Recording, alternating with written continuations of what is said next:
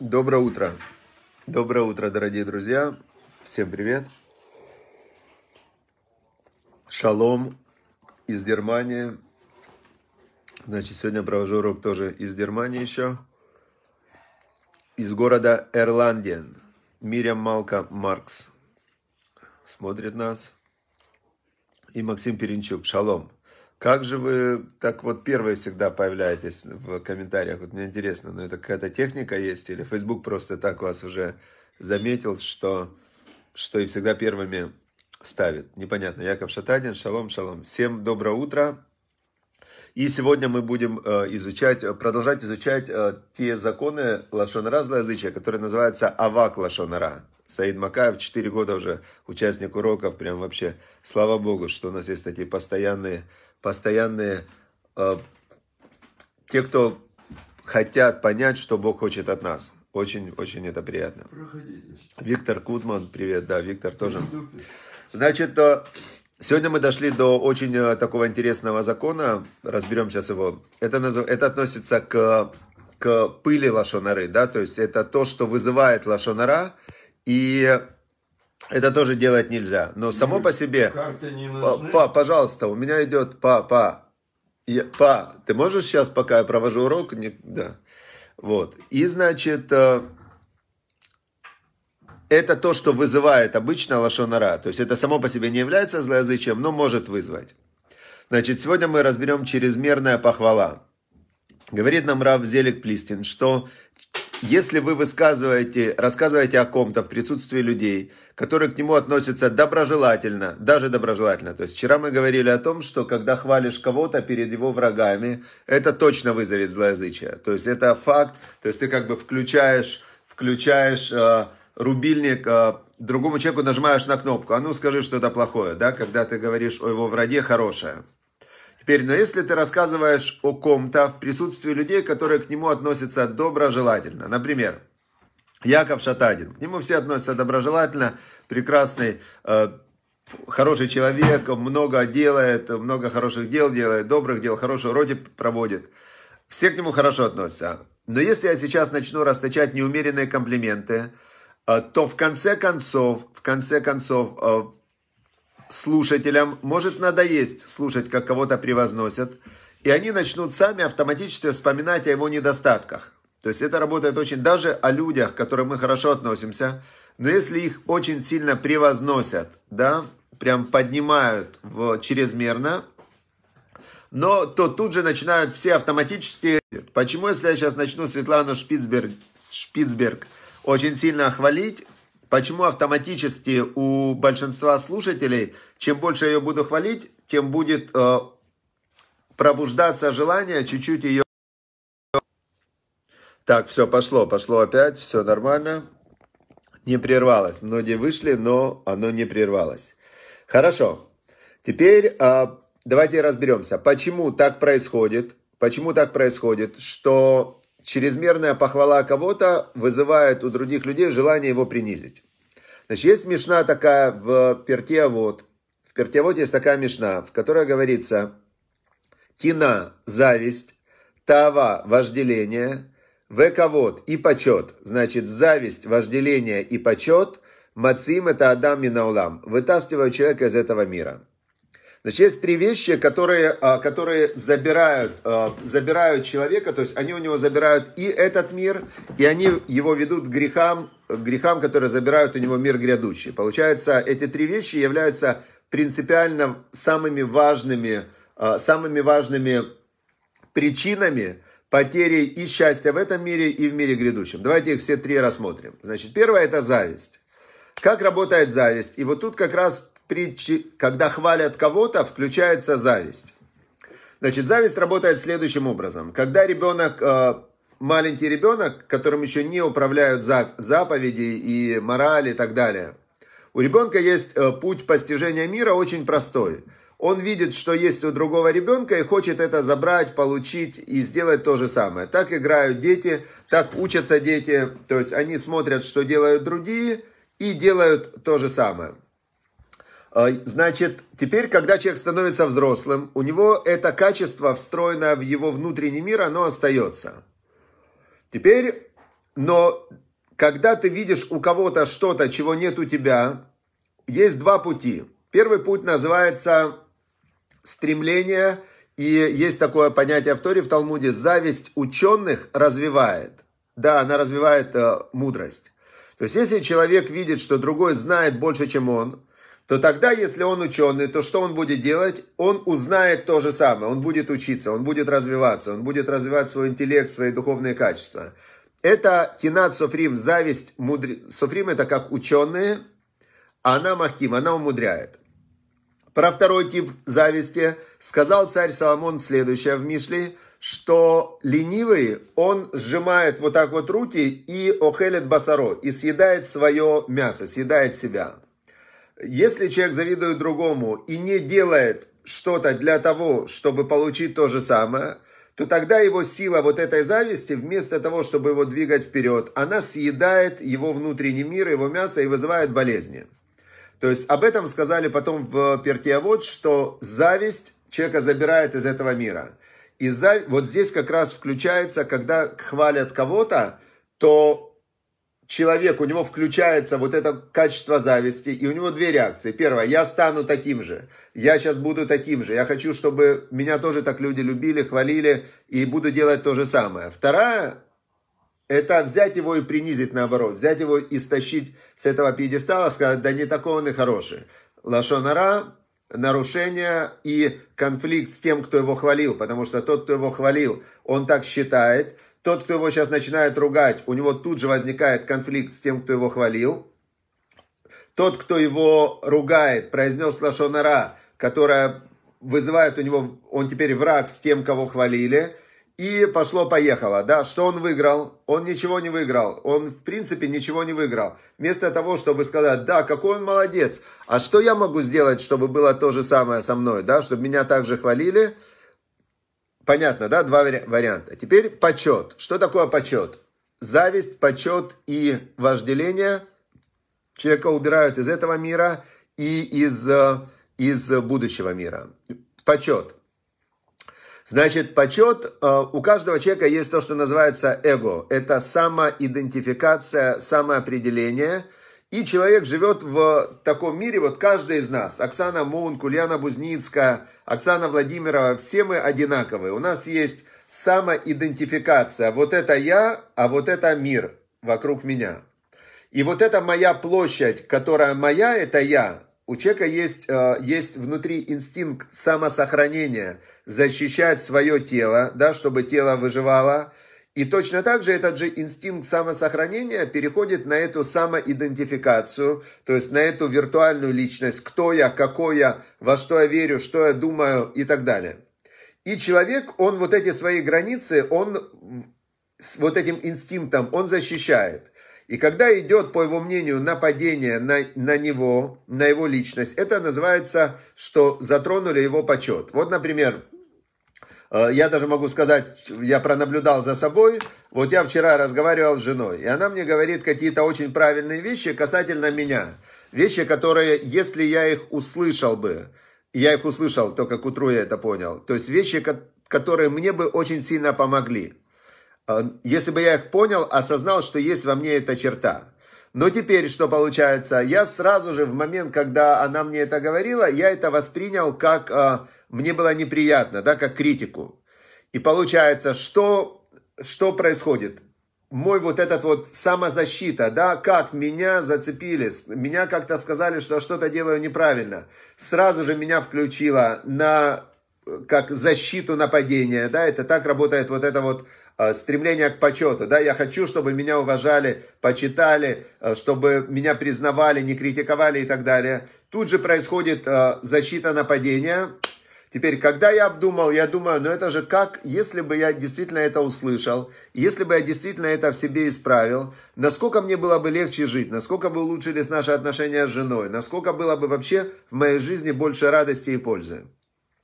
Но так как это встроенная система, инстинктивная зависть – это инстинктивная система, стремление к почету, самозащита своего эго – это инстинктивная система, и вожделение. Вожделение – это э, желание к, к удовольствиям, к удовольствиям этого мира, называется словом вожделение.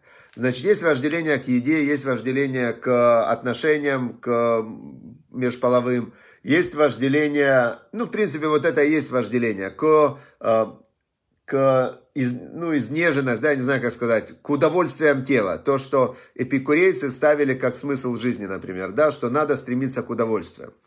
Теперь, почему это стремление человека выводит из этого мира? Здесь вообще очень просто.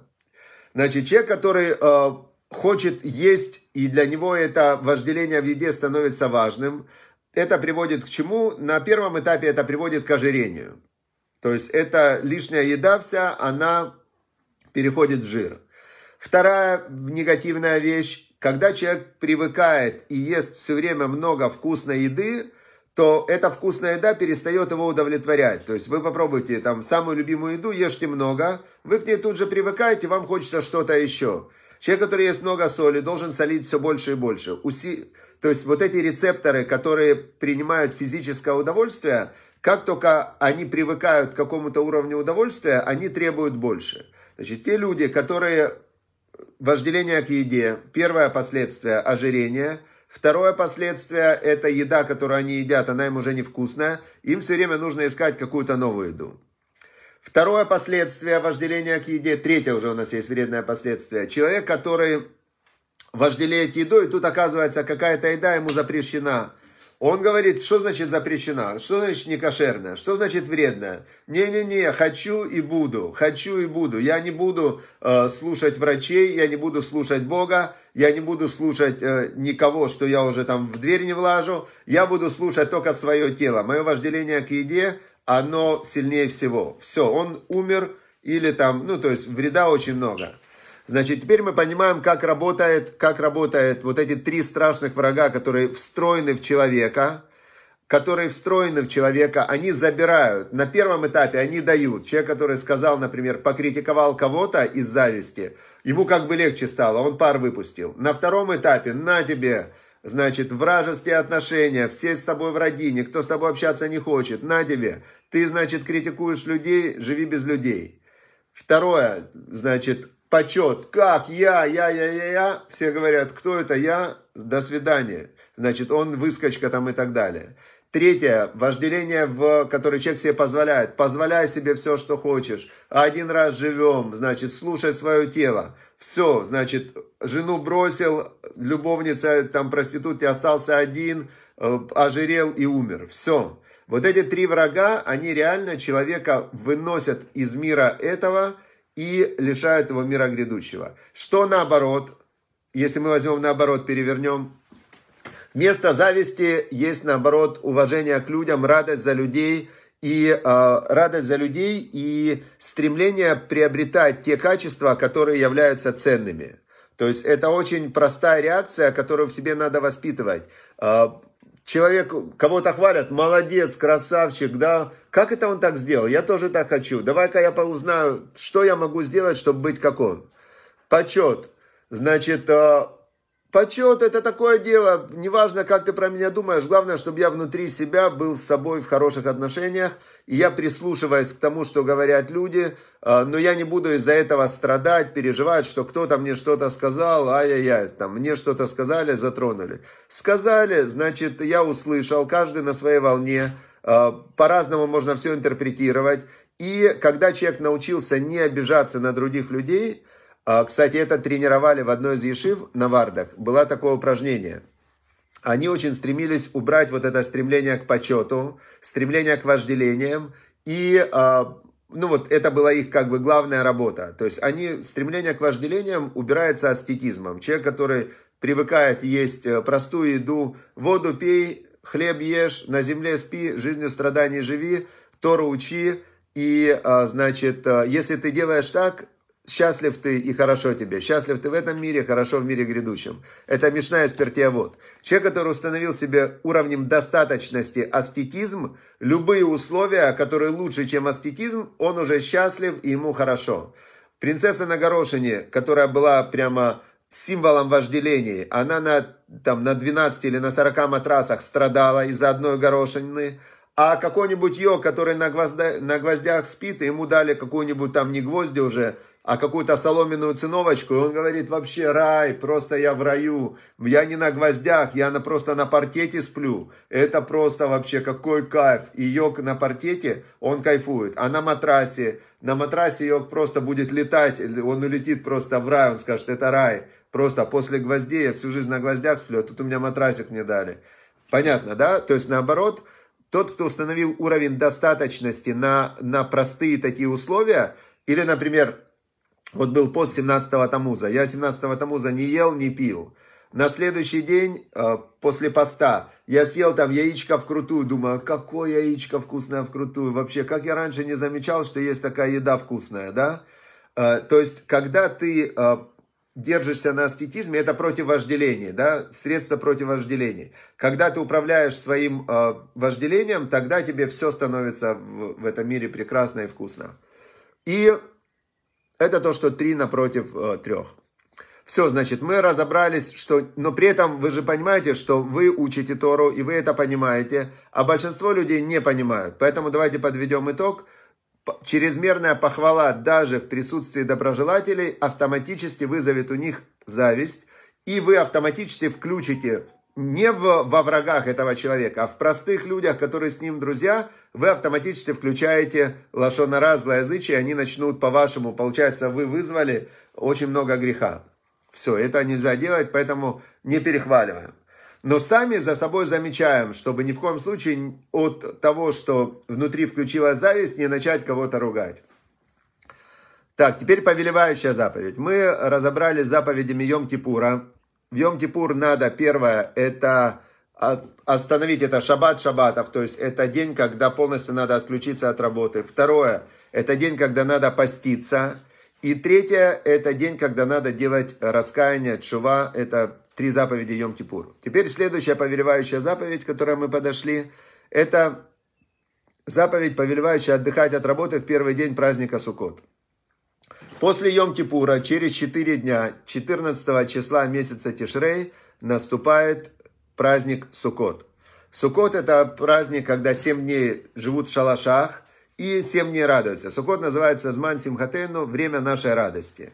Значит, в первый день, как во все еврейские праздники, в первый день нужно отключиться от всей работы по изменению мира и полностью включиться в работу, в духовную работу, связь со Всевышним.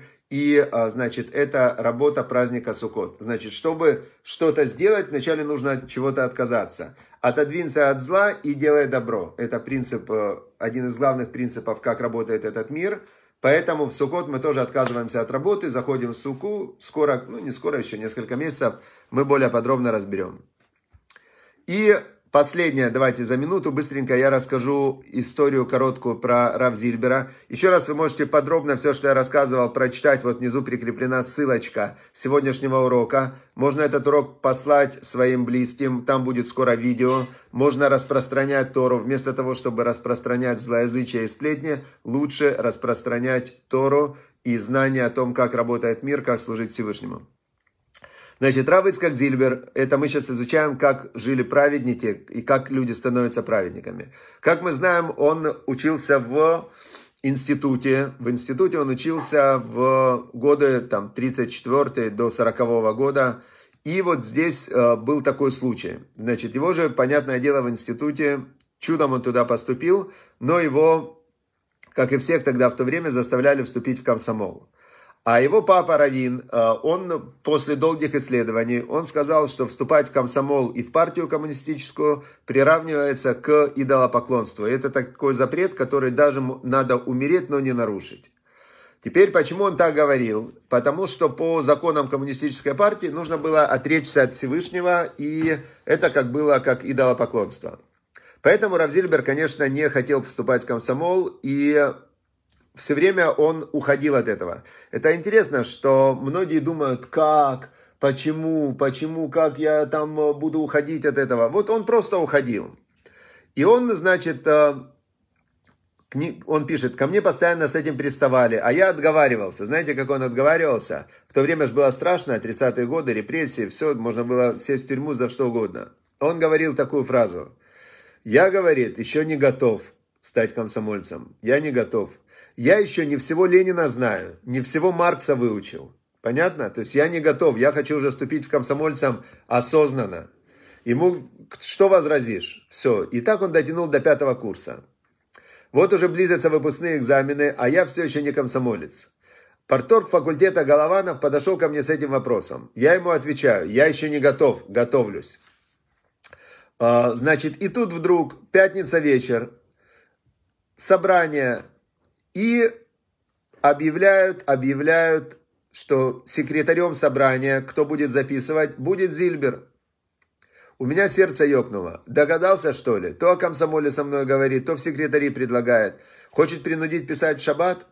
Пробую отказаться, не выходит. Значит, э, начинается собрание. Я сижу, люди выступают, вносят предложения по графику экзаменов, в такую-то группу в такой-то день, в такие-то часы и так далее. Я внимательно слушаю и стараюсь все запомнить.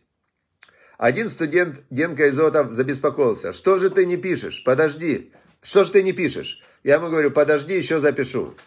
Через пять минут опять. Ну что же ты не пишешь? Мы же забудем.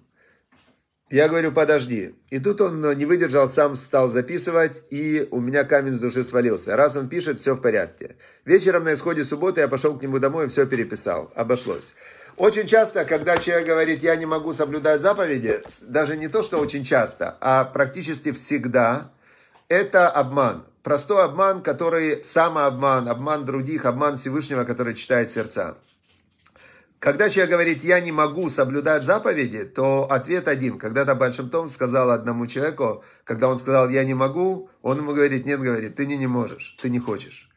И когда, я помню, вот у Равзильбера, я у него многим таким лайфхакам простым научился, но один из самых простых лайфхаков, когда человек ему говорил, я не могу, например, я не могу в этой ситуации там а, отказаться от шаббата там, или от работы в шаббат, или я не могу кошерное не есть. Он ему говорил, смотри, если бы тебе заплатили сейчас тысячу долларов или сто тысяч долларов, ты бы смог? Он говорит, ну, конечно, смог бы. Он говорит, так ты можешь, ты просто не хочешь. Если человек говорил, и за 100 тысяч долларов я не мог, вот я не смогу, даже за 100 не смог бы. Он ему тогда говорил, ну тогда давай еще одна проверка. Если бы тебе сейчас сказали, или ты сейчас будешь шаббат соблюдать, или мы тебе две ноги отрежем, смог бы? Он говорит, ну, конечно, смог бы. Ну, за две ноги, понятно, смог бы. Он говорит, так ты, значит, не, не можешь. Значит, ты можешь. Просто ты не хочешь.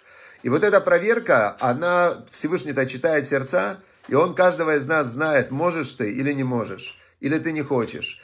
Так самое главное, вот тот лайфхак, который уже лично мой. Если вы чувствуете, что у вас не хватает пока чего-то сил, желания и так далее, очень просто начать молиться об этом.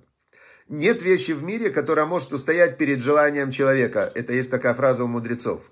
То есть, когда у вас есть желание, желание вы можете повернуть куда угодно. Желание же оно внутри, и вы можете хотеть хоть на Луну полететь, хоть миллиардером стать, хоть триллионером стать. Никто внутри ваше желание не может остановить. Желание – это то, что полностью на 100% под вашим выбором.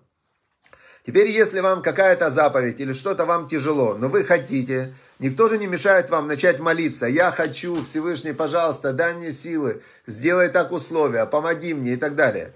Если у вас есть реальное желание, которое выражается в молитве и в просьбе к Всевышнему, соблюдать заповеди, стать более, более там э, соблюдающим и так далее, Всевышний даст вам возможности. Главное, это намерение, это желание, оно 100% под вашим контролем. Все, удачи, успехов, чтобы у нас были правильные желания. Тогда у меня к вам пожелание, чтобы у нас были желания, как царь Соломон в Мишле, он сказал в притчах, «Беколь драхеха деу, на всех своих путях познавай Бога, в у яшер архатеха, и он выпрямит все твои дороги». То есть, если твоя цель на всех путях приближаться к Всевышнему, помнить о Всевышнем, видеть Всевышнего, выполнять Его волю, Он выпрямит твои все дорожки, во всех решениях будет правильное решение, главное намерение. Все, всем удачи, успехов, хорошего дня и благословения во всех хороших делах.